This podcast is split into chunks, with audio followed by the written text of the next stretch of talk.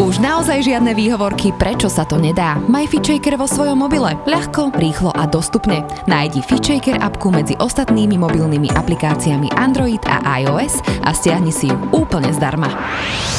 Zdravo a fit s FitShaker podcastom. Tento podcast ti prináša virtuálne fitko FitShaker.sk, kde nájdeš stovky videí s profesionálnymi lektormi a fit inšpiráciu v podobe množstva skvelých receptov, článkov a kníh. Vítajte v ďalšej epizóde, ja som Andrea Peniaková a dneska máme veľmi zaujímavú tému a to, ako cvičenie vplýva na náš hormonálny systém, na naše hormóny. A preto som si dnes prizvala k tomu naozaj odborníka, športového vedca a ním je Milan Sedliak, ktorého môžete poznať zo sociálnych sietí aj ako docentka. Takže ahoj, vitej Milan. Ďakujem za pozvanie. Hm, trošku ťa ešte predstavím v úvode. Takže ty si športový vedec, pôsobíš ako vedúci katedry biologických a lekárskych vied na FTVŠke v Bratislave, to je aktuálne, áno? Áno, mm-hmm. čiže na Univerzite Komenského. To treba dodať, lebo áno, na pán rektor by sa hneval.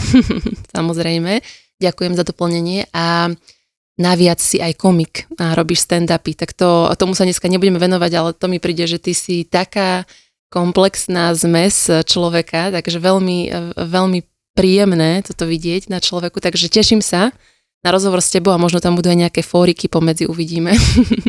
No je to vážna téma, neviem, či sa podarí, ale uvidíme, necháme sa prekvapiť. Uvidíme, jasné, super, teším sa. Takže poďme otvoriť tú tému.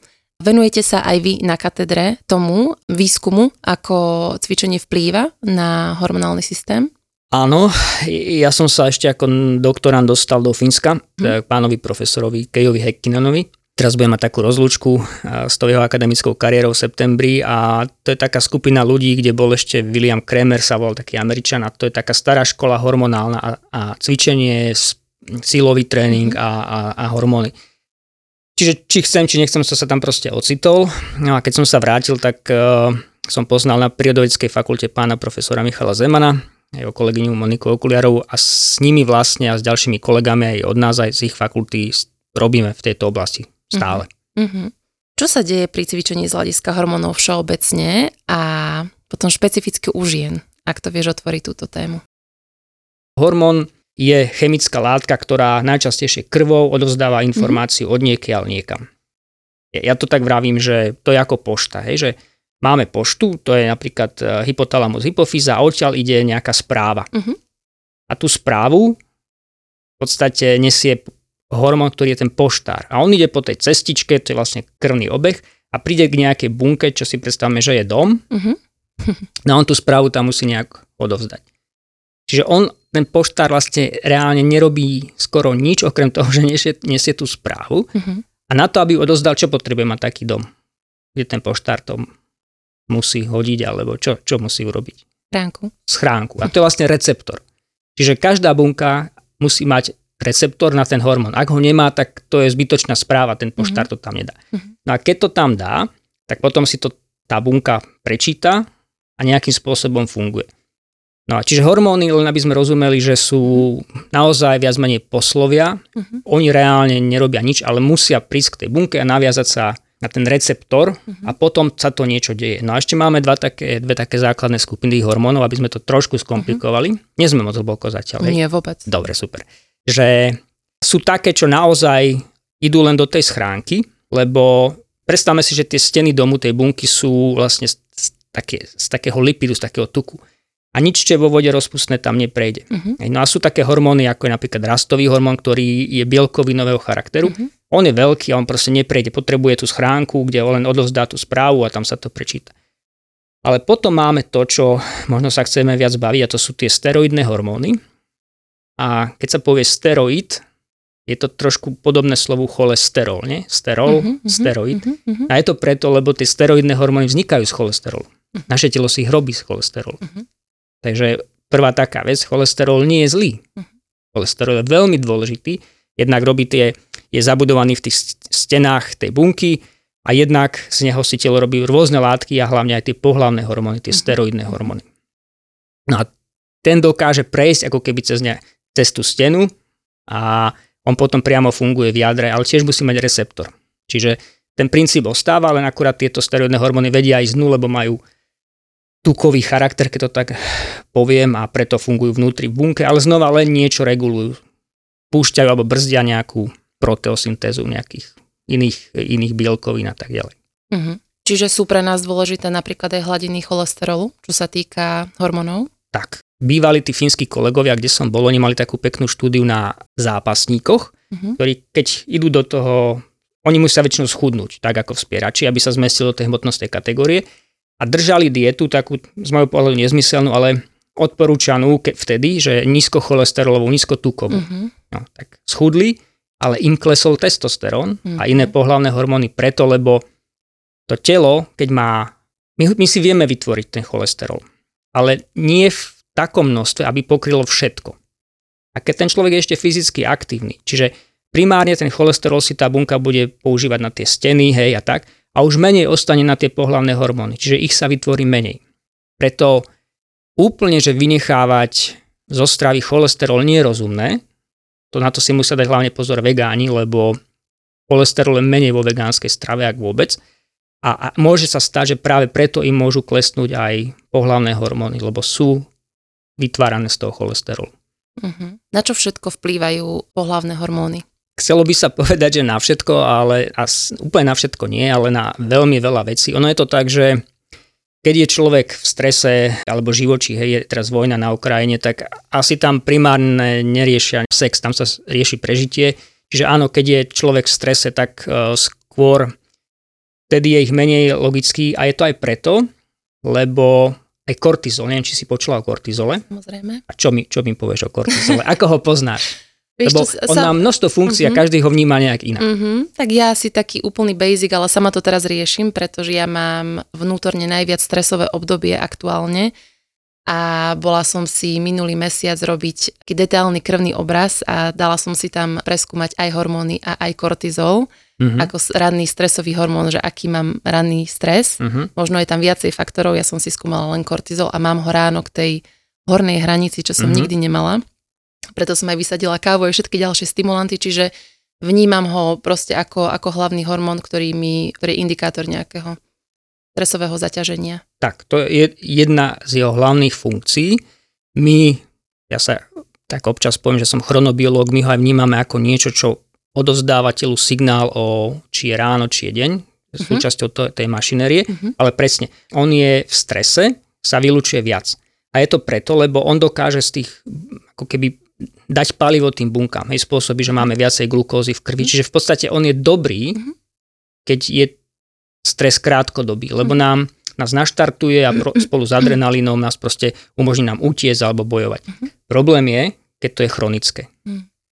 No a princíp, že keď sme v strese, tak znova máme nejaký množstvo cholesterolu, no a keď budeme mať veľa kortizolu, ktorý sa robí takisto toho cholesterolu, no tak nám ostane niečo menej pre tie mm-hmm. pohlavné mm-hmm. hormóny. Mm-hmm. Že preto často tí ľudia potom majú muži možno znížené libido, že môžu mať mm-hmm. až poruchy cyklu, lebo mm-hmm. to súťaží. Mm-hmm. Hej, a otázka, čo z telo bude vytvárať. Mm-hmm. Keď je veľký stres, no tak bude vytvárať viac toho kortizolu a naozaj, keď si porovnáme hladiny ja neviem, kortizolu a pohľavných, už normálne, za normálnych situácií, testosterón napríklad muž má okolo 20 tých nanomolov na liter, kortizolu to sú stovky, neviem koľko, to sú 600, 700, 800 nanomolov. Čiže to, to je násobne viac toho kortizolu, čo telo produkuje normálne. Hej. Takže o tom toto je. No a kedy si si to merala? Na ranný odber si bol? Ranný, mhm tak, lebo toto je dôležité pri pohlavných hormónoch. Tieto steroidné hormóny, veľa vecí v našom tele beží v tzv. cirkadianom rytme mm-hmm. a tieto veci, ako testosterón, kortizol, ženské pohlavné hormóny sú najvyššie ráno mm-hmm. a v priebehu dňa potom klesajú. Mm-hmm. Čiže a to môže byť u kortizolu mm-hmm. ráno môžete mať 600, k, k večeru okolo 100. Mm-hmm. Čiže to je 6 násobne mm-hmm. rozdielný, rozdielne hodnoty. To isté estradiol, napríklad ženský pohľavný mm-hmm. hormón alebo testosterón. Áno. Alebo aj ženský hormón progesterón, ktorý sa tiež mení v rámci cyklu. Mm-hmm. Tomuto by som sa chcela dostať, hej, že aké sú teda tie ženské hormóny a aké môžeme mať také možno základné nerovnováhy, ktoré najbežnejšie v dnešnej dobe možno. Ďalšia štátnicová otázka. Máme teda hovoriť ženské, Aha. povedzme nejaký estradiol, e, napríklad, máme mužské, povedala si, te, povedali sme si testosterón. Majú ženy testosterón? A myslím, že majú nižší. Majú. Tie hladiny sú 10 až 15 krát nižšie, ale musia mať. Jasné. A myslíš si, že čoho máš viacej, ty testosterónu alebo toho estradiolu? Estradiol je ešte iné ako estrogén, áno? Dobre, super. Uh, Estrogénny je všeobecný názov, estradiol je jeden z takých z troch, asi Mhm. najdôležitejší pre ženu, Mhm. ktoré sa vytvárajú. Mhm. Takže povedzme, áno, estrogény. Čoho máš viacej, estrogenov alebo No testosterón? tak dúfam, že, dúfam, že estrogén. Mm, zle dúfaš. Zle, aha. aha. Ono je to preto, lebo keby sa to meralo, tak Aha. ten testosterón máš síce, dúfajme, že 10 krát nižší ako ja, aby som bol Aha. chlap, hej, však Aha. jasné. Ale stále. Ale, ale stále, keby si si ho porovnala, to, to ti udajú v nanomoloch, ale ten estrogen, estradiol napríklad, je v pikomoloch. A je to preto, lebo ten estradiol, tie ženské hormóny sa vytvárajú z mužských, z testosterónu. Mhm. Preto ja nemám to rád, že mužské a ženské, lebo všetci máme aj to, aj to. Mhm. A ako to ide v tých, v tých krokoch z Mhm. toho cholesterolu, tak najskôr musí vzniknúť testosterón a až z neho vzniká estradiol. Mhm. To je aj u muža, aj u ženy. Akurát je rozdielná, tam je taký enzym, aromatáza, tá aktivita, že u muža je to o mnoho menej a preto si zachová viac toho testosterónu a menej sa mu premení na estradiol, ale aj my máme estradiol. Aj my si občas poplačeme pri romantickom filme, len to nepriznáme. Naozaj? Neverím. E, preto ich nepozeráme, aby sme ostali chlapi. A, a žena má túto aktivitu o mnoho vyššiu, preto vy máte viacej toho, napríklad toho estradiolu. Mhm. Čiže to je taký mýtus, že my sme ženy a preto máme viac e, ženských ako mužských. Nie, len, len porovnaní s mužmi ich máte o mnoho viac. A samozrejme je aj dôležité, čo sa stane ešte keď sa vyvíja, nazme to dieťatko, a teda plod, zárodok v maternici, aj tam je veľmi dôležité, čo sa deje. A hlavne tam vzniká ten mužský mozog, ako sa hovorí, a ženský mozog. A kolegovia z prírodovedeckej e, fakulty, ja som aj s, nimi, ale tak to je moje, moje hlavné zameranie, majú takú štúdiu, že keď si zoberete ruku, tak tento ukazovák a prsteník, keď sa odmerajú, tak ak je ukazovák kratší ako prsteník, tak to znamená, že sme boli vystavení pomerne vysokým hodnotám testosterónu u mamy, Mhm. lebo aj tá mama má ten testosterón, sme si povedali. Mhm. A takí muži napríklad, podľa niektorých výskumov majú tendenciu, že majú viacej partneriek a sú promiskutnejší. My sme to napríklad nezistili, tak kolegyňa Skalná a Kršáková, pani docentka, ale sme zistili, že tí, čo mali viacej testosterónu, boli viac mali, a sa chválili, že majú v dotazníku viacej sexuálnych partneriek, že mali. Mhm. Ale to znamená, že áno, dôležité je to, čo sa sa stane, keď sa vyvíjame ako bábetko, lebo tam vzniká ten ženský a mužský mozog, ale potom je samozrejme dôležité aj to, či tie hladiny máme a to sa vlastne v priebehu života mení. A ak by som ešte mohol k tým ženským v úvozovkách e, pohľavným hormónom, už si spomenula šťaky, Progesterón. tak.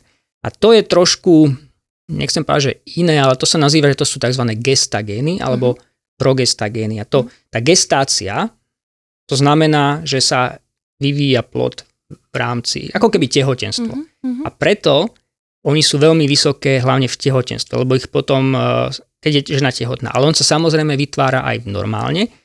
A v tej, to je v tej druhej fáze cyklu, keď vznikne tzv. žlté teliesko a, a to vajíčko tam čaká potom, akože z neho sa uvoľní vajíčko, tak to vytvára v tej druhej fáze eh, tehotenstva vyšší progesterón, aby pripravilo tú maternicu potom okrem iného na to, že sa to tam usadí a bude oplodnené a teda bude sa vyvíjať ten plod a vznikne placenta a tak ďalej. Čiže u žien ten progesterón je v tej druhej fáze cyklu vysoký, lebo ho tvorí to žlté teliesko. To, Mhm.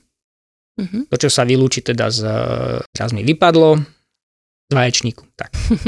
Už som ťa trošku pomotal, či stále sme ešte tam. Stále sme tam. A v tej prvej fáze sú dôležitejšie tie estrogeny. Čiže ako skončí menštruácia, krvácanie a začne tá tzv. folikulárna fáza, tak tam, tam sú dôležitejšie tie estrogeny, ktoré sa ale náhle zmenia práve pri tej ovulácii. Trošku klesnú, začne stúpať ten progesterón a tam je aj tá zmena tej teploty. Mhm. Lebo náhle zmeny v hladine estrogénov spôsobujú zmenu v regulácie prekrvenia tela a aj, po, aj telesnej teploty. A preto Mhm. je to vlastne taký nepríjemný príznak menopauzy. No. Bo tam sa môže stať, že náhle klesnú nám tie estrogeny v takých, nie že trvalo, ale sú také výkyvy a tie výkyvy spôsobujú tieto hot flashes a, a Mhm. podobné veci. Mhm. Prečo dochádza k disbalanciám týchto hormónov? Napadá mi aj nejaký genetický faktor, ale to možno idem trošku mimo. Moc sa o tom, aspoň ja teda nie, ja som považujem za športového fyziológia, toto, čo sa už bavíme, už trošku idem do záhradky lekárom. Zoberme si, že máme e, syndrom policistických ovárií, kde to je taká Áno. pomerne, povedzme, že z 20 žien, keby sme ich postavili, tak jedna až dve to majú. Áno. práve vo vašom veku, v tvojom veku. A tam nevieme celkom tú tzv. etiológiu, ako prečo to vzniká. Mm-hmm. Tá genetická, je tam asi t- niečo za tým, ale nie je to u každej. Hej. Takže to není len genetická záležitosť. Často tie, tie dámy a, a tie ženy sú aj pri sebe, sú obezné. Mhm. To veľmi na to vplýva, Mhm. lebo tuk je niečo, čo aj, aj muž, keď je obezný, tak má viacej väčšinou tých ženských pohľadných hormónov, lebo tie tukové bunky práve premieňajú ten uh, testosterón na tie ženské pohľadné hormóny. Takže čím je muž tihlejší, tým má menšie riziko v odzovkách, že sa mu čas testosterónu premení na ženské pohľadné, na, ten, na tie estrogeny, na, kdežto obezní muži práve, že nie a často oni majú práve tie zväčšené také prsia a tzv. tú ginekomastiu. A, Mhm. alebo to majú tí chalani, ktorí si nezmyselne v mladom veku dávajú injekčne alebo tabletkovo steroidy, teda myslí sa tým nejaká forma testosterónu. Samozrejme budú mať vysoký testosterón, ale telo si časť z toho množstva testosterónu, obrovského množstva premení aj na tie ženské. Čiže zrazu budú mať aj veľa ženských. Preto sú náladoví, lebo im to raz strieľa. m, Majú síce svaly a zároveň majú aj prsia. Tú ginekomastiu a tak ďalej a tak ďalej. Ak sa dostaneme ešte k tým hormonálnym nerovnováhám, mňa napríklad napadne endometrióza, Mhm. Či by sme možno vedeli pomenovať také základné hormonálne nerovnováhy u žien v dnešnej dobe, čo ich možno spôsobuje a teda dostaňme sa už aj k tomu, že či to cvičením vieme nejak pozitívne ovplyvniť. Spomenuli sme si ten syndrom policistických ovárií. Tam eh, cvičenie určite je dobre, lebo sme si spovedali, že samozrejme s výživou, lebo tie dámy sú väčšinou, alebo často majú aj vyššiu hmotnosť, čiže keď sa im podarí toto trošku zregulovať, tak asi im to niečo pomôže aj pri tej, pri tej liečbe. Endometrióza, na to teda naozaj nie som odborník, ale práve tú hrúbku toho endometria regulujú pohlavné hormóny rozdielne a, preto aj a, je rozdiel, či do menopauzy vstupujete napríklad e, s maternicou alebo už vám bola odobratá, kdy sa iná trošku môže používať a, hormonálna terapia, čo na Slovensku sa zatiaľ moc nepoužíva. Ale napríklad pekný podkaz mal na to, ak môžem takto, e, Boris Bayer v jeho mudrovačke tomu sa venoval, že, že treba, e, keď máte maternicu, tak musí to byť, myslím, kombinácia aj tých estrogenov, aj progesterónu, aby sa zabránilo presne e, zhrubnutiu tej, tej maternice a tak ďalej. Mhm. Tej, tej vystelky. Čiže k tej endometrióze neviem moc povedať, ale tiež je to presne ono je regulované, tá hrúbka presne týmito pohlavnými hormóny, ktoré buď vznikajú vo vaječníkoch, alebo, alebo v tom žltom teliesku, alebo niekde inde. Tak, eh, no možno k tým poruchám, že čo si hlavne ženy a možno aj posluchačky tohto podcastu neuvedomujú, keďže sú, verím tomu, fyzicky aktívne. A my sme to riešili teraz u mužov, ale celé to vzniklo pred pár desiatkami rokov u žen, a to je tzv. ženská triada. To sú ženy, ktoré športujú. A veľmi rizikové sú gymnastky, krasokorčuliarky alebo potom vytrvalkyne. Mhm. Tam je dôvod to, že vlastne oni športujú buď toľko, tie vytrvalkyne, ten výdaj je taký, že jedia menej a sú v deficite kalorickom. Čo môže znieť super, lebo oni chudnú. Ale u nich ten, ten deficit je dlhodobý. A znovu ideme na to, že majú menej energie, menej tuku, menej cholesterolu a zrazu im začne vynechávať menštruácia. Tomuto sa hovorí ženská triada a to môže byť tak závažné, že tie ženy, prvý znak, tá triada, tri veci, hej, že môžu mať poruchy príjmu potravy alebo len nízky kalorický príjem. Často je to aj s tou psychiatrickou stránkou, s tými poruchami príjmu potravy. Tá menštruácia, buď žiadna alebo nepravidelná, ale čo je závažné, možno a ani si to neuvedomujú, že osteoporóza v mladom veku. U nich reálne sa zistilo, že majú rečie kosti. Čiže vyššie riziko zlomeniny v mladom veku, čo tam vôbec nemá čo robiť.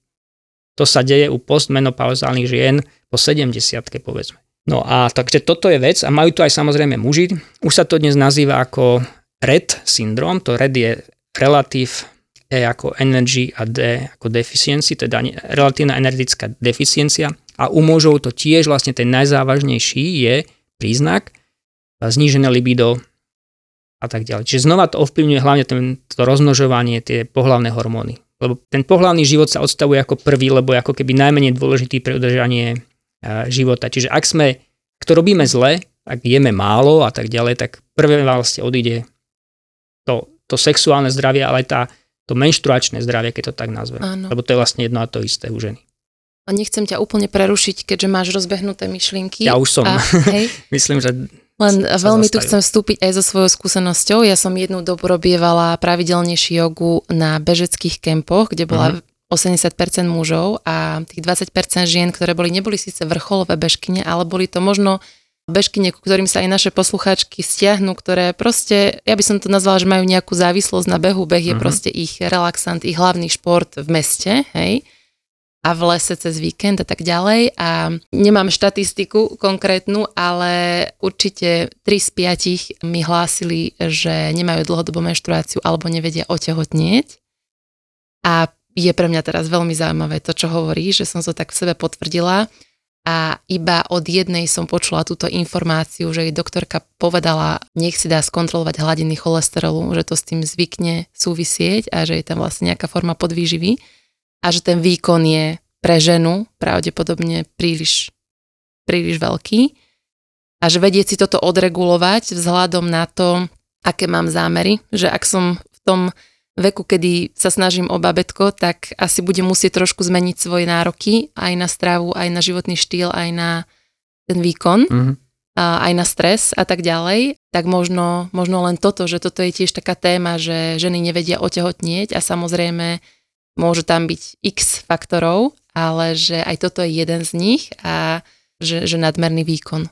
Určite. Ako sme si povedali, že proste to, to tak je a ak žena mala menštruáciu a ide sa pripravať na tehotenstvo, začne športovať a zrazu hej, hlavne robiť tieto veci, akože beha a zároveň do toho možno nejaká dieta, Mhm. že ani ten beh nemusí byť veľký, Áno. ale urobí už nejaký deficit, do toho ďalšia dieta, kde je ešte ďalší deficit, tak zrazu ten deficit je taký, že telo normálne si povie, že som sa vyskytlo v, v zlom prostredí, hľadujem, Mhm. tak nejdem do tohto teda otehotniť. T- Toto je tá, tá biológia za nami, že keď tí naši predkovia boli v takých situáciách, tak bolo, bolo by hlúpe, aby to telo otehotnilo. Taká logika tela. Logika tela to za príde, tým, no. presne Aha. tak. Takže vtedy treba väčšinou spomaliť alebo zvýšiť príjem. Stačí niekedy naozaj viacej jesť, to je liekom.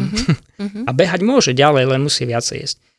A ty si povedal, že, že boli to hobby. No niekedy tí hobby športovci trénujú viacej ako vrcholoví a hlavne Mhm. netrénujú dobre a hlavne nemajú ten súpor, čo majú tí vrcholoví, Mhm. lebo ten vrcholový má čas si oddychnúť, Regenerovať. pospať a ten, ten hobby nie, on ide do roboty. Má Potom má strávu. rodinu. No.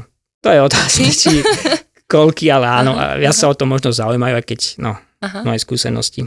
To není také, ako si to možno ľudia predstavujú, tých Ok. vrcholových športovcov, ale určite má ten minimálne ten regeneračný support Mhm. väčší ako ten normálny človek, ktorý príde z roboty, vidí, že má hodinu, tak rýchlo si ide zabehať, Mhm. ešte zvýši tempo, aby to stihol, lebo už potom musí ísť do škôlky pre niekoho a to, to je proste Mhm. nie, to tak nefunguje. Keby som sa dostala teraz iba k téme pohybu, Mhm. ako takého, dáme tomu pre takú bežnú ženu, ktorá pracuje v ofise, čiže veľa sedí, neriešime teraz, že hormóny, iba také, že všeobecné zdravie, tak ty ako zo svojich skúseností ako športového vedca, aký typ tréningu odporúčaš pre ženu a koľkokrát do týždňa, aby to bolo také optimálne? Máme samozrejme odporúčania Svetovej zdravotníckej organizácie, ktoré sú také, že to skúšame na tých štátniciach, že, že v minutáži by to malo byť 150 až 300 minút cvičenia strednej intenzity. Čo si treba predstavovať, že buď rýchla chôdza, ľahký beh pomaly a tak ďalej, alebo aj turistika v kopcovitom teréne, alebo to Za sa dá, týždeň. za týždeň, hej. Mhm. Čiže keď to e, povedzme, že 300, Mhm. no tak to máme koľko? Rátame, že by 5 krát do týždňa išlo niečo také robiť, mhm. tak uh, 60 minút každý deň hodina, No. no. čiže akože dosť. Mhm. To sa nezdá, hej, ale je to, je to mierna intenzita. Alebo potom hovoria 75 až 150 minút vyššej intenzity, to znamená Mhm. už rýchlejší beh, e, posilka, kde sú Mhm. vyššie hmotnosti a tak ďalej. Čiže to už je polovičná dávka. Mhm, Toto ja moc nemám rád. My keď robíme nejaké štúdie, robíme tzv. kombinovaný tréning. To znamená, že sa snažíme robiť vytrvalostný tréning v kombinácii so silovým tréningom. A za mňa to je povedzme 2 až 3 krát do týždňa nejaký ten vytrvalostný tréning, čo môže byť rýchla chôdza, beh, bicykel, spinning, čokoľvek. Ale a dvakrát do týždňa nejaký silový tréning. Netreba sa báť tých činiek ani u žien. Vy nemáte tu hormonálnu výbavu, veľa toho testosterónu premeníte na estrogeny, čiže nebojte sa, nebudete svalnaté. Tie báby kulturistky sú svalnaté preto, lebo dopujú mhm. a cvičia naozaj veľmi špecificky v tej posilke. A potom, a to ti nahrám, tretia vec, čiže tá vytrvalosť, tá sila a tretia vec, aby to všetko fungovalo, ohybnosť to nazvime, čiže naozaj nejaká yoga, stretching, je dôležité, aby tie klby boli funkčné v plnom rozsahu, aby sme sa nezranili ani pri tom behu, pri tom Mm. stretchingu. Čiže toto sú také tri, tú ohybnosť za mňa pred natáčaním sme sa bavili, že možno každé ráno si zacvičiť na 10 minút nejakú, nejaký pozdrav slnku, super vec. Dvakrát do týždňa teda ten, to fitko nejaké, Mhm. no a zvyšok naozaj to môže byť, nemusí to byť riadené, že Mhm. čokoľvek, bicykel, rýchla chôdza, beh. Mhm. A to už je podľa mňa realizovateľné.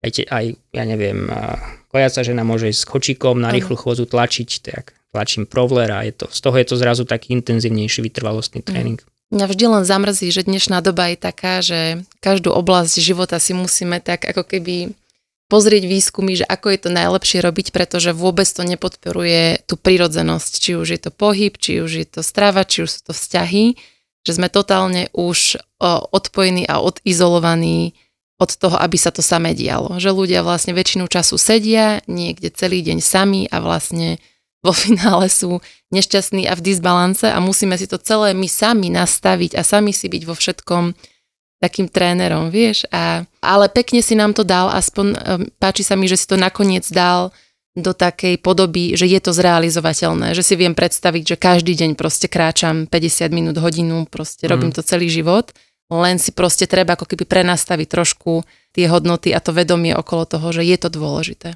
Možno dve poznámky k tomuto, že no tá prirodzenosť uh, sa povie, že ľudia sa viacej hýbali pred 100 rokmi. Áno, ale tiež nerobili akože z pohľadu napríklad chrbtice ideálne veci, okopávali, čiže to tiež nie je keď si pozrieme, čo naozaj robia tie opice, tie primáty, tak to, to si nikto z nás nemôže. Ľudstvo sa dostalo do stavu, keď si to proste nemôžeme, čiže musíme si to nejak regulovať sami. A druhá vec k tej chôdzi, len taká poznámka, že niekto si povie, no dobre, budem chodiť 10 tisíc krokov denne. Tých 10 tisíc to je, to vzniklo tak komerčne a to ani vlastne VHO moc neodporúča. Mali by sme robiť pár tisíc krokov, aspoň nejakých, povedzme, že tých 5-6 by malo tam byť, Mhm. ale to nestačí. Krásne sa ukázalo napríklad už jen presne v tomto veku posluchačiek uh, Fitchakeru, že keď chceli chudnúť, bez cvičenia chudli, ale trvalo to krátko a to chudnutie bolo také, že išli dole aj zo svalov Mhm. keď mali nejakú redukčnú dietu. Tie, čo mali rovnakú redukčnú dietu a kráčali 10 tisíc krokov, tak ich chudnutie bolo efektívnejšie v čase, trvalo dlhšie, ale tiež nezabránili strate svalovej hmoty. Mhm. Jediné tie, čo dvakrát do týždňa k, tým, k tej chôzi pridali posilku, Mhm. tak tie až zabránili strate svalovej hmoty a po 6 mesiacoch nabrali 1 kg svalovej hmoty, čo keď si rozložíš na telo, tak to ani nevidno proste a len tá žena vyzerá vyformovanejšie. Čiže ten, ten napríklad ten silový tréning, tým, že som aj tá škola profesora Hamara, Hekinena, Kremera, týchto starých pánov, čo to robili, tak vrajím, to je, to je nevyhnutná súčasť toho, aby sme boli zdraví aj pre tú ženu po tej menopauze. Mhm. Plávať, nič neurobiť s kosťou. Chôdza, vytrvalostný beh, teraz to skúmame na mužoch, majú osteoporózy aj tí vytrvalostní bežci. Ale jedine silový tréning s odporom je taký, čo namáha kosť a stimulujú, aby, aby sa ako keby, aby sama pevnila. Čiže ten silový tréning tam za mňa by mal byť, mal byť dvakrát do týždňa u, u každého nejakým spôsobom. Poďme späť z mojej takej perspektívy k tým hormonálnym disbalancom v dnešnej dobe prichádza hlavne aj z nejakej nerovnováhy tej životosprávy. Či už je to presne, že pohyb, e, strava, a ako denne fungujem a, a genetika. Viem tomuto predchádzať podľa teba pohybom správne nastaveným v týždni dlhodobo? Uh-huh. Tam človek by sa mal zafokusovať hlavne na to, aby naozaj nerobil excesy, čo sa týka... Veľmi dôležitý z môjho pohľadu je spánok. Mm. Ak už toto nemáte dobré, tak všetky tie nejaké pokusy o ch- chlorelu a vyživové doplnky a, a že idem si zameditovať, nebudú úplne super fungovať, lebo naozaj spánok je alfa omega a ak je dobrý spánok, tak potom veľa vecí sa časom aj človek schudne, aj sa cíti lepšie, má chuť cvičiť, vládze cvičiť, eh, aj není depresívny, keď to tak nazvem. Čiže toto treba riešiť. Darmo budeme sa zamýšľať nad drobnosťami, ak už v prvom kroku máme zlý spánok. To je úplný základ. No. Si myslím, že to je veľký Mhm. základ. No, samozrejme, ak tá strava je veľmi zlá, že naozaj žiadne ovocie, žiadna zelenina, takisto to nič nezachráni, tie doplnky. No a ak sa vôbec tiež nehybeme, tak to tiež nebude dobre, lebo môžeme mať dobrý spánok, ale počas jednoducho priberieme a, a začne sa to, ten spánok už nebude taký dobrý, obezní ľudia častejšie chrápu, majú spánkové apno a tak ďalej a tak ďalej. Čiže ono to ide ruka v ruke. Asi som ti na ne odpovedal na otázku. A tak ešte skúsme, že Ja vnímam, že si v rozbehu ešte iba. No práve, že už som sa tak nejak uh, asi zastavil, že či ešte chceš k tomuto niečo počuť, že tie hormonálne nerovnováhy, my si vieme veľa tých nerovnováh navodiť často sami, nesprávnym tým, že málo spíme, veľa alebo málo cvičíme, veľa alebo málo jeme. Čiže treba nájsť nejaké optimum a Mhm. to nie vždy je ľahké, ale u ženy je veľmi pekný indikátor ten cyklus menštruačný, ak je dobrý, ak je kvalitný, tak niečo robí dobre. Mhm. Ak sa to začne kaziť, tak niečo tam nie je dobre. Mhm. Nemusí to vždy znamenať, že len tú životosprávu, naozaj môže tam byť ochorenie, môže tam byť nejaký onkologický na, na vaječníkov, na maternici. Čiže Mhm. preto toto treba si sledovať. A ak sa to kazí, tak to treba riešiť. Mhm. Pravidelné prehliadky. Pravidelné samozrejme. prehliadky samozrejme, to nehovorím o, o samovyšetrovaní, ja neviem, prstníkov, mm-hmm. mamografia vo vyššom veku. Mhm. Toto by tam malo byť, lebo tá menopauza tiež je veľmi zaujímavá vec a takže to tiež pre tú ženu znamená zvýšenie rizika. Lebo tie, tie, sek, tie steroidné hormóny, ale aj iné nás chránia. A napríklad estrogény sú veľkým ochráncom ženy pred eh, srdcovo-cievnými ochorením, pred eh, rakovinou prstníka, maternice. Mhm. A práve keď to klesne v tej menopauze, tak vtedy tá žena priberie do brucha, čo je riziko metabolických ochorení, diabetes 2, Mhm. lebo normálne estrogény ukladajú skôr tu do podkošia, čiže tá baba pekne vyzerá, má, má ten zádoček, má prsia a tak ďalej, ale keď to tam není, tak ide do takého mužského priberania do brucha. No a zvyšuje sa riziko infarktu, a mozgovej príhody, Mhm. tých nádorov. Mhm. Preto, čo sa často nerobí, a napríklad to propagoval ten Boris Bayer v tom podcaste, že zvážiť tú hormonálnu terapiu, nahrádzanie týchto hormónov, ktoré prirodzene sa stratili menopauze. V menopauze. Len to tiež nemôžeme urobiť po... Tam sa odporúča, aby to začalo skôr ako 10 rokov po skončení. Vlastne. Lebo potom už to telo si ako keby zvyklo na život Mhm. bez hormónov a keď ich tam zrazu dáte, tak to môže narobiť viacej rizika. Alebo väčšiu šarapatu. A takisto tam treba zvážiť, keď, keď, tá žena má problémy, ja neviem, so zrážanlivosťou krvi, čo tie estrogény budú ešte možno niektoré typy tých látok zhoršovať, tak tiež by to, je to riziko a treba zvážiť proste pre a proti, ale väčšina drvivá žien si ja myslím, že by to kľudne mohla zvládnuť a tá z pohľadu medicíny a, a tá, ten benefit by tam bol. Len je to náročné, lebo to sa ten, tí lekári musia zaoberať vlastne tou ženou individuálne, poznať jej históriu rodinu, či nemá predispozície. Mm. Takže a naše zdravotníctvo si úplne povedzme, toto je treťoradá vec. Nejaký well-being a, a nejaké rizika ženy. Hej, tu sa riešia urgentné veci hlavne u nás. U nás sa rieši to, čo horí, nie to, čo by sme mali, nejaká prevencia. To, takže bohužiaľ, no. Možno si to niektoré dámy môžu dovoliť chodiť nejakých súkromných kliník a sú tam nejakí lekári, ktoré to vedia, ale všeobecne sa toto vôbec nerieši, bohužiaľ. Poďme do takého základu ešte a to, že všetci vieme, že cvičenie nám zlepšuje náladu. Aj keď sa nám do toho strašne nechce, že sme brutálne unavení, tak ako keby sa to celé po 20 minútach veľmi otočí.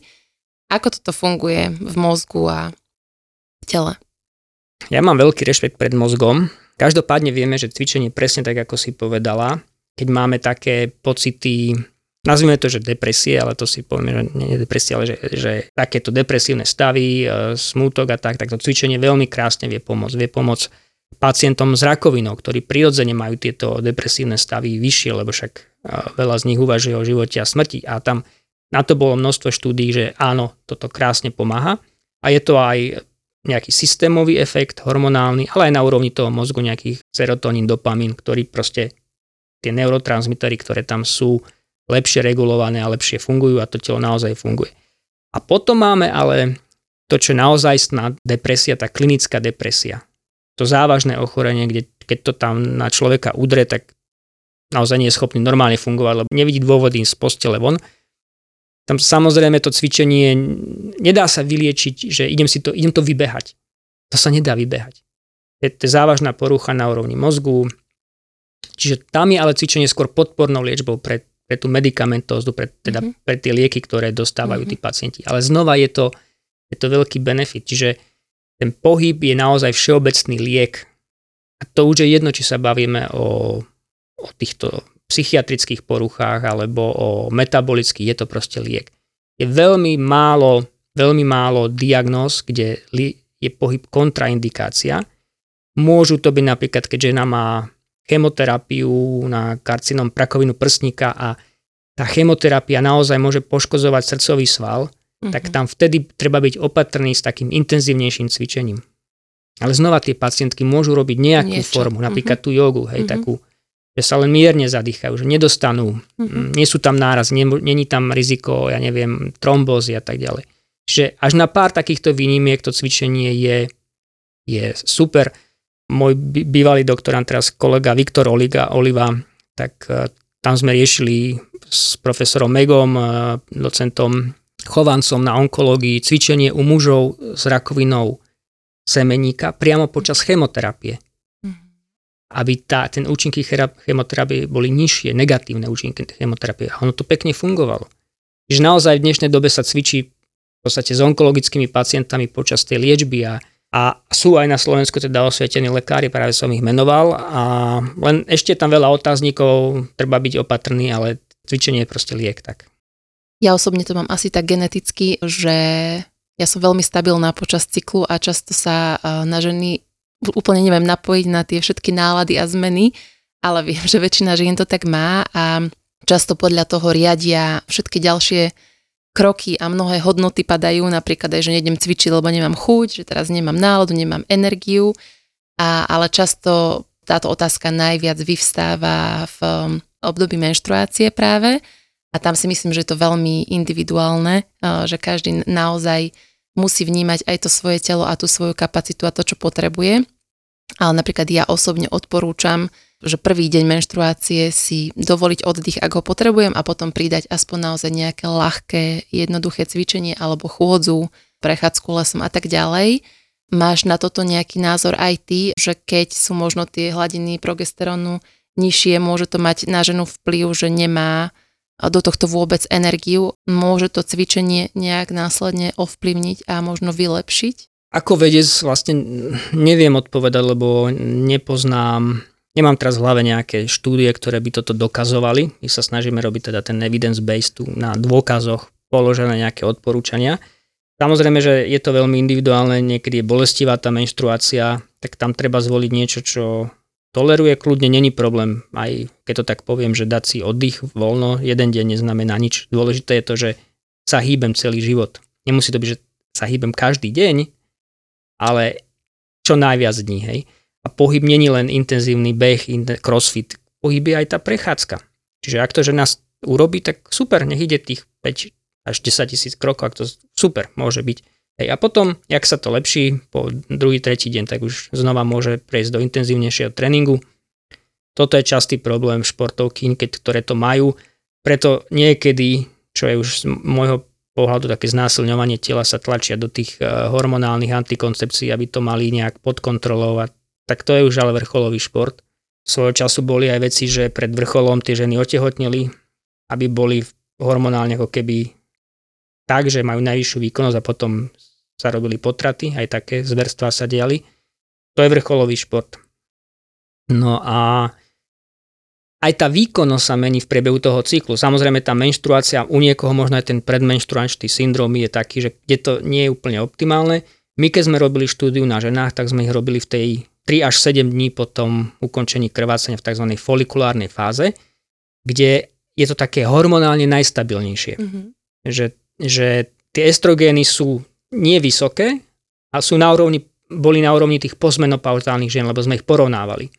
Práve efekt toho silového cvičenia. Čiže v tej prvej fáze vlastne žena je, čo sa týka estradiolu, rovnako ako po menopauze. Sú pomerne nízke tie hodnoty. Mm-hmm. Až potom to tam začne ísť hore k tej ovulácii. Takže tam je do, dobrý napríklad pre výskum obdobie, že každá žena vie, kedy skončila, povedzme 3 a 7 dní a tam robíme výskumy my. Lebo je to také stabilné a len tá výkonnosť e, nemusí byť úplne najvyššia, ale tiež sa to trošku individuálne mení od tej ženy, niektoré k tej ovulácii sa to zlepší a tak ďalej a tak ďalej. Takže cvičenie za mňa určite aj není problém v priebehu tej, toho samotného krvácania, ale treba si uvedomiť, naozaj tam sa odlučuje reálne sliznica, čiže ta, to je nejaký, tam je krvácanie, to môže byť deci krvi. A môže to byť bolestivé, spôsobené naozaj s bolestiami, s krčami, hlavne možno u tých mladších žien, kým sa to ešte zastabilizuje, mm. čiže tam netreba to znásilňovať. A to, že buď si dám aj 2-3 voľno, dní voľno alebo nižšiu intenzitu neznamená nič, to je, môže byť len na prospech tej ženy, že si trošku oddychne a potom bude v tej ďalšej fáze cyklu môcť trénovať lepšie.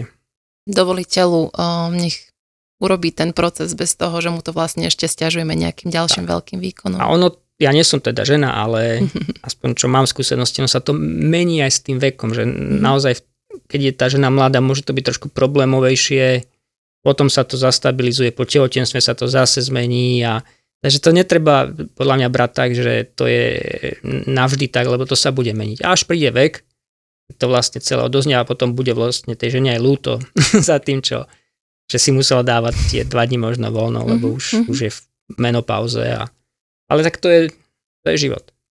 Je život. Vplývajú rôzne druhy tréningu na ten náš hormonálny systém keď sa bavíme teda o kardio, silovom alebo strečovom tréningu a ako?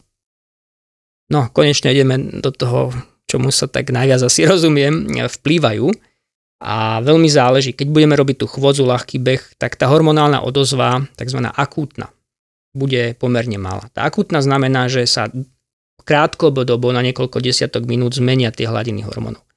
Keď si dáme taký ťažký silový tréning, taký, čo robia kulturisti, že už posledné tie opakovania skoro nevládzem, tak tam u mužov sa zvyšujú tie hormóny. Na, ide kortizol hore, ale ide aj testosterón hore. Rastový hormón ide hore. Čiže toto sa používalo a myslelo sa, že musím cvičiť tak, aby sa mi tú hodinu potom zvýšili tie hormóny stimulovalo mi to raz svalov a tak ďalej a tak ďalej. No a to bola tá stará škola moj, tých mojich učiteľov, toho Billa Kremera, ale potom prišla taká tá nová škola, to je Stuart Phillips z Kanady, taký profesor, a tí vlastne dokázali nejakými experimentami, že toto je ako keby artefakt. Že to, to, to zvýšenie tých hormónov po cvičení, náročnom cvičení mm-hmm. je mhm. artefakt. A môj bývalý kolega Juho Ahtianen z Fínska, on pekne ukázal, že tie hormóny sa zvýšia preto, lebo počas toho cvičenia, minimálne ten testosterón, naša pečeň ho nevie odburávať, lebo ten prietok je nižší počas cvičenia. Čiže on len umelo sa ako keby mm-hmm. nahromadí. A mm-hmm. toto sa dnes už nepovažuje za niečo, čo musíme dosahovať. Je to len artefakt a už viac menej je to momentálne tak, že áno, pri intenzívnom cvičení vám stupnú, u mužov stupnú tieto aj testosterón, aj kortizol, ale je to nie to, čo je tam nevyhnutné, aby sa stalo. My sme robili experiment na ženách, uh-huh. tam tie hormóny klesajú. Uh-huh. A je to ale aj preto, lebo my sme to robili práve v tej folikulárnej fáze, kde už sú prirodzene pomerne nízke a tým, že nám našim klesol aj predaj po menopauze, tie hormóny im klesli po tom cvičení 20-40%. Jediný, ktorý narastol, bol rastový hormón. Takže, ale to veľmi záleží, aké dám cvičenie. Čím je intenzívnejšie, tým tie ako keby zmeny budú tam výraznejšie a čím je to cvičenie také, že pomalý beh alebo menej, že sa menej zadýcha, menej idem do toho laktátu v úvodzovkách, tak týmto bude mm, menej výrazné to zvýšenie. Ale čo je dôležité sú také tie 24 hodinové hladiny tých hormónov. Lebo to prechodné zvýšenie tam mám 30 minút, 40, 60 minút. Ale čo sme my zistili v inom experimente, dali sme rôzne formy tréningu. Spieracký, kulturistický, jedni behali 30 minút súvisle, jedni behali, že taký intervalový tréning. A všetkým, všetkým sa ako keby ten kortizol po tom tréningu mierne znížil. Čiže nejakým spôsobom sa adaptovali a bolo to prospešné pre tú uh-huh. úroveň stresu, uh-huh. ten tréning, uh-huh. trikrát do týždňa. Uh-huh. Ale mali sme skupinu, tí behali paradoxne najkračšie veci, 50 50 metrov, buď naplno, alebo skoro naplno. My sme si povedali, že najkračší tréning. Mm-hmm. A tam sme mali najviac zranení a ten kortizol išiel hore. To bolo tak intenzívne cvičenie, že tí, tí mladí chalani, ktorí to robili, na to neboli pripravení a už to bolo moc, sme ich pretrénovali. A vtedy sme im narušili tie pokojové hladiny. Pri žiadnom z našich tých šiestich tréningov... Bol, bola to veľká stresová záťaž. Presne tak. Sme ich dostali do nie psychického, ale fyzického stresu a tam sme im narušili ten hormonálny systém. Minimálne v zmysle kortizolu, dostali sme ich vyslovene do stresovej situácie, dlhodobej, chronickej. A boli tam aj zranenia. Toto je to, že sa môže stať, že však ja behám len šprinty, to je dneska tie crossfity, že to je super, ale keď toho je veľa, mhm. trikrát do týždňa sme to robili, proste to, to nedopadlo dobre. Ale tie ostatné formy, tých ostatných 5, či spieracky, kulturistický, dlhé behy, alebo také, síce 150 ale nie úplne naplno, tak tie žiaden negatívny vplyv na hormonálny systém. A toto je to, že za normálnych okolností to cvičenie vám neovplyvní hormonálny systém, lebo telo chce mať nejaké hladiny ono si to nechce meniť. Mm-hmm. Lebo keď ste zdraví, máte ich optimálne. Mm-hmm. Prečo by si to menilo? Ale, možno toto je pekné, stále tú štúdiu ešte nevieme dokončiť. My sme mali mužov s nízkym testosterónom. Pacienti nazývajú sa hypogonadálni. Ich gonády fungujú horšie a majú menej testosterónu. A u nás sa to rieši tak, že sa im dáva testosterón injekčne, nebido, a to bola jedna skupina, ale mali sme tam novodiagnostikovaných ľudí. Tých mužov, ktorí majú nízky a ešte nie sú na tej hormonálnej liečbe. A čo my sme zistili, že dvakrát do týždňa, keď chodili k nám do posilňovne, tak im mierne stúpol testosterón. Dokonca už sa niektorí dostali cez tú hranicu, ktorá hovorí, že si hypogonadálny. Mhm. Bohužiaľ máme tam veľmi málo pacientov, asi len 5 alebo 6 Nevieme to, zvýšiť to číslo, aby, sme to, aby ten dôkaz bol silnejší, ale je to veľmi zaujímavé zistenie a ich adaptácia nebola horšia ako adaptácia tých pacientov s tým testosterónom. Uh-huh. Takže sa zdá, že to samotné cvičenie, opakujem, dvakrát do týždňa hodina, trošku schudli, nabrali svalovú hmotu a, a mali tam aj benefit na ten hormonálny systém. Čiže ak máte nejakú poruchu hormonálnu, ja pevne verím, že to cvičenie vie to mhm. telo potom vybalancovať do tých alebo približiť sa k tým normálnym hladinám. Ale ak ste zdraví a robíte to rozumne, tak si ten hormonálny systém zásadne neovplyvníte, čo je dobre, lebo my si nechceme rozhodiť hormonálny systém, zdravý hormonálny systém. Mm-hmm. A to sú naše výskumy. Ak sa môžem vrátiť k tomu experimentu, kde boli ženy, mm-hmm. tam sa merajú tie isté hormóny, čo u mužov, či ešte niečo iné? Alebo respektive poznám, čo všetko. U mužov my sa snažíme hĺbšie ísť do toho testosterónu, čiže nemeráme len celkový, ale mhm.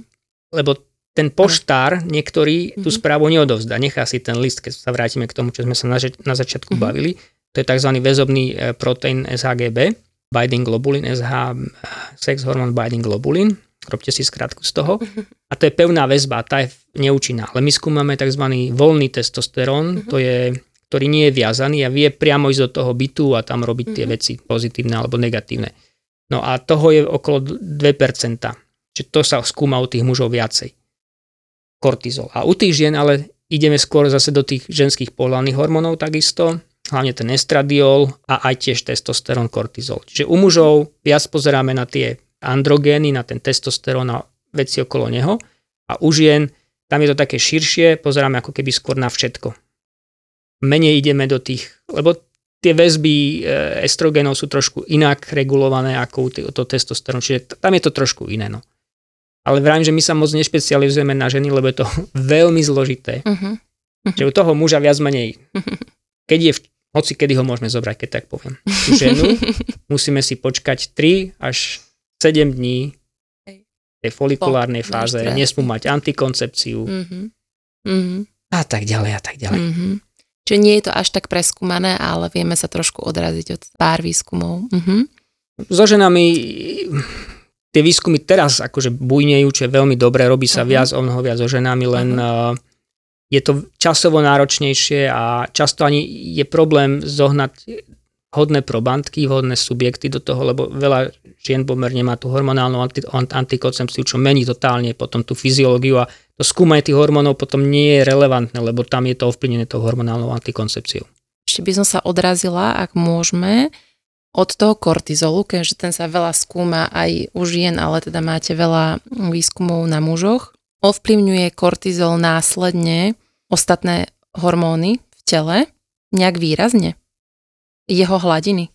Oni, ako už som povedal, kortizol bojuje s inými steroidnými hormónmi o ten cholesterol, že čo že potrebuje materiál, aby som Mhm. vznikol. Zároveň napríklad testosterón, kortizol sú tiež kompetitívne trošku v tom, že niekedy môžu ako keby sa navzájom negovať, čiže tam je ten boj o to, že koľko toho je, čiže ovplyvňuje aj iné hormóny alebo účinok iných hormónov, hlavne napríklad tých androgénov, ale hlavne čo on ovplyvňuje je ten metabolizmus a zápalové procesy. Mhm. Čiže preto je dôležitý.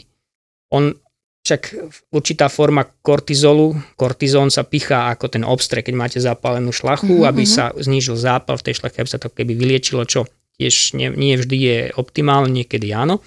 Takže on je multifaktoriálny, vrajím reguluje cirkadiálny rytmus, takisto aj súťaží s niektorými iný, inými steroidnými hormónami, možno niekedy o receptor, niekedy o prenášač a tak ďalej. Čiže to je tak zložitá vec, že čím človek viac si to číta, tým je z toho ako keby viac má väčší rešpekt voči tomu, lebo do toho vstupujú ďalšie hormóny, Mhm. rastové faktory, že Mhm. toto, čo sme si tu dnes hovorili, je, je veľmi zjednodušené. Je mi to jasné. Ja len aby som upresnila, že k čomu som smerovala Mhm. a to, že často sa taká úplne uh, laická informácia je, že pri stresovom psychickom vypetí veľmi pomáha, že pohyb akýkoľvek intenzity. Vlastne mojou laickou logikou mi prišlo, že vlastne sa znižuje kortizol alebo znižuje sa vlastne stres v tele a tým pádom to má pozitívny vplyv na ostatné funkcie v tele a pravdepodobne aj na ostatné hormóny. Tak som len chcela vedieť, že či je ten kortizol vlastne nejak takto naviazaný a cez ten pohyb vlastne, rozumieš mi, že či je tam Mhm. tá linka aj cez, cez meranie toho kortizolu k tomuto. Presne tak, ten pohyb vie znížiť kortizol, lebo kortizol je tam preto, lebo telo sa dostalo do stresu. To je jedno, že zbadali sme leva, tak vyvolalo to ten, tú akutnú stresovú. Kortizol sa zvýšil, spôsobuje, že máš tú energiu, glukózu, mastné kyseliny, ma, utekaj, bojuj. Keď tam tú fyzickú aktivitu reálne dáte, tak vlastne ten kortizol ako keby použijete na to, na čo mal byť. Čiže ho, tú re- stresovú reakciu dokážeme zmierniť alebo až odbúrať tým pohybom. Prechodne s- nám môže ešte stupnúť, vravili sme si, ak je to cvičenie intenzívne, ale to nevadí, Nárazovo. lebo ráta sa 24 hodín. Koľko kortizolu máme za 24 hodín? On je ráno vyšší a tak ďalej. Čiže to cvičenie vie, pomáha regulovať stresovú reakciu, zvyšuje kvalitu spánku cvičenie, tým pádom znova nás nahodí do normálneho hormonálneho rytmu, čo sa týka rastového hormónu, melatonínu, kortizolu. A toto je dôležité. Preto je ten spánok. Áno. Ak to spojíme, máme pravidelné cvičenie, dobrý spánok, výživu, tak potom naozaj ten kortizol sa ukludní. Tie hladiny budú normálne. A to, čo, som vám, čo sme my tam našli u tých mladých chalanov, boli to naši študenti, že neviem, koľko majú stresu, ak nie sú na štátniciach alebo na skúške, tak asi nie veľa, ale aj u nich ten kortizol klesal pri tom pravidelnom cvičení rôznych foriem, či to Mhm. bol silový tréning, bežecký Mhm. tréning. Mhm. Čiže určite to tam je to prospešné, znova Mhm. opakujem. Tak rozmýšľam, či ste nás dopočúvali až sem. Či to pre vás bolo všetko uchopiteľné, pochopiteľné, a nie príliš odborné, ale verím, že áno. Ja by som o teba ešte možno na záver, Milan, chcela iba takú priateľskú radu od športového vedca, že ako ženám popriať niečo motiv- motivujúce na to, aby sa udržali dlhodobo fit. Neviem, či len ženám, ale teda aj všetkým. Treba si nájsť, pohyb je, je esencia. Treba si nájsť taký pohyb, ktorý vás baví a naozaj sú dobré aj tie voľné dni, netreba sa toho báť, ale čím viac sa hýbeme a každý deň aspoň tá chôdza by tam mala byť. Čiže robte to preto, aby vás to bavilo, to, že to robíte preto, aby ste lepšie vyzerali. To sú len vedľajšie efekty a tá motivácia veľmi skoro odpadne. Že robte to preto, aby vás to bavilo. To je asi také. A potom to vydržíte robiť celý život. Úžasné. Ďakujem, že si si našiel čas, že si sem prišiel. Ďakujem A za pozvanie. Všetko dobré. Aj vám Ahojte. Počúvali ste Fit Shaker podcast. Ja som Andrea Peňaková a verím, že sa počujeme aj na budúce.